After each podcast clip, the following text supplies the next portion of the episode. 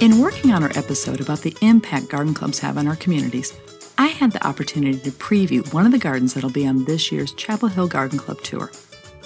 Now, my garden is not tour ready, and likely will never be, so the mere idea makes my head spin. Previewing this garden taught me that every gardener sees the strengths and the weaknesses in our creation. We have to work with what Mother Nature hands us, and maybe uh, we shouldn't be so hard on ourselves when we're assessing our handiwork. I'm Lise Jenkins, and this is the Triangle Gardener Show. We're your guide to enjoyable gardening in North Carolina. Support from Garden Destinations made this story possible. Garden Destinations is a digital magazine showcasing the world's finest public gardens. Now, whether you're planning a trip or just doing some armchair traveling, Garden Destinations is a great stop on your journey. You can find them at garden destinations dot com. I'm Jan Dean. You're here in my garden that um, I have been tending since two thousand nine, and it is going to be one of the gardens featured on this year's Chapel Hill Spring Garden Tour in April of this year. So, Jan, how nervous are you about your garden coming up on the tour? Well, to be very honest with you, I wasn't that nervous until this past um, last week when we had the unprecedented cold snap. And um, to have two mornings to wake up to below zero temperatures um, sort of has put me in a little bit of a panic because, let's face it, many of our plantings in this area tolerate perhaps fifteen degrees, maybe, you know, uh, a single digit here or there, but sustained below freezing temperatures like that.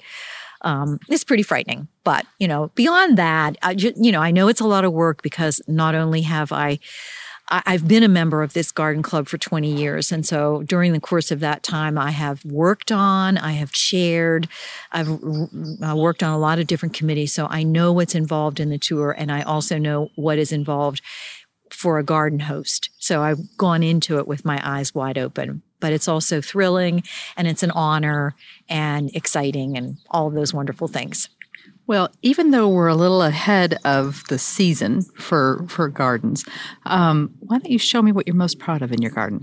Sure. Let's have a look here. We're we're pr- approaching it from the uh, driveway side right now, and um, this is probably a little bit different than maybe um, a typical Uh, city garden in that um, it's like that phrase, you, you dance with what brung ya. And my garden brought me um, primarily a lot of shade and um, a wooded area where um, the builders fortunately left a lot of the existing trees, and some of them are ex- fun trees and nice trees, and some of them are the uh, dreaded um sweet gums that currently, be careful because you may slip on a sweet gum ball here.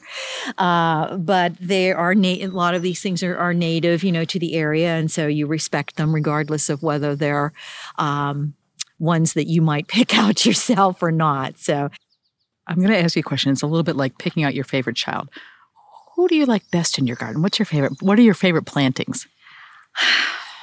I have to tell you one that it's it showing off right now, if that's the phrase we want to use, but it's my Edgeworthias. Yeah. And I'm Let's crazy. Go over and look at. I'm crazy about them, and I never grew them before this garden. And it's just, it was sort of just by chance that I put my first one in, and that led to, you're looking at my largest one right now. Um, but I have one in a, in, in a container, and then I have a newer variety over there that's just a little baby, and I have one in the back.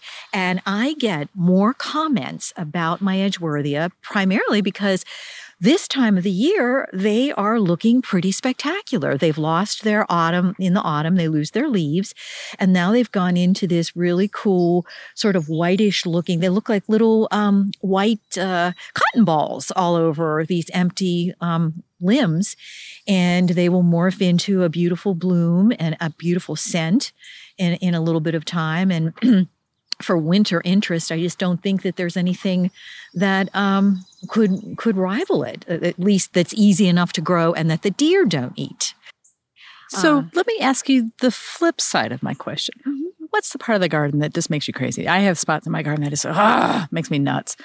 And maybe oh. we shouldn't talk about it in front of them, but no. what what what drives you a little crazy about your garden? Well, there there's an area. It's a slopey area, uh, as you can see up at the top here. We can we can walk over this way, uh, and it's an area that truly sh- shouldn't really have grass, because it, you know, in the summertime it looks great right now, and it, it will look good for a while.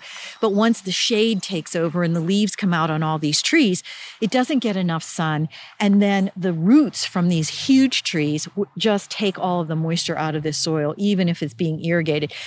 To try to solve the problem, last year we added a connector bed. So this what used to be separate beds, and we took some of the grass away by adding all this, and I'm really happy with that.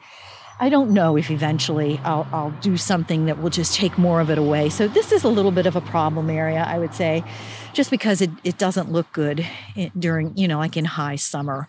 I imagine that you are the garden lady among your neighbors. Yes. Yes. I mean, and that's another thing that I get a lot of pleasure, because we are a corner lot.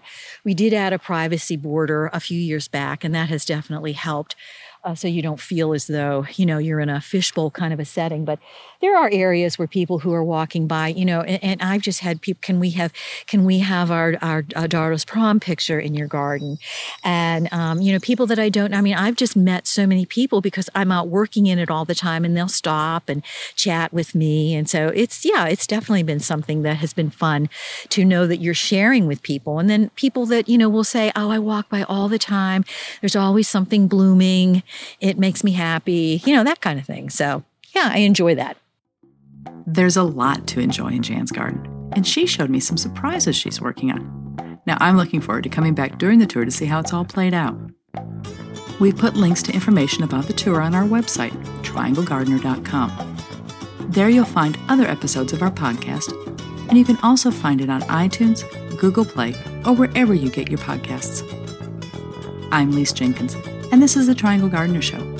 We're your guide to enjoyable gardening in North Carolina. Thanks for listening.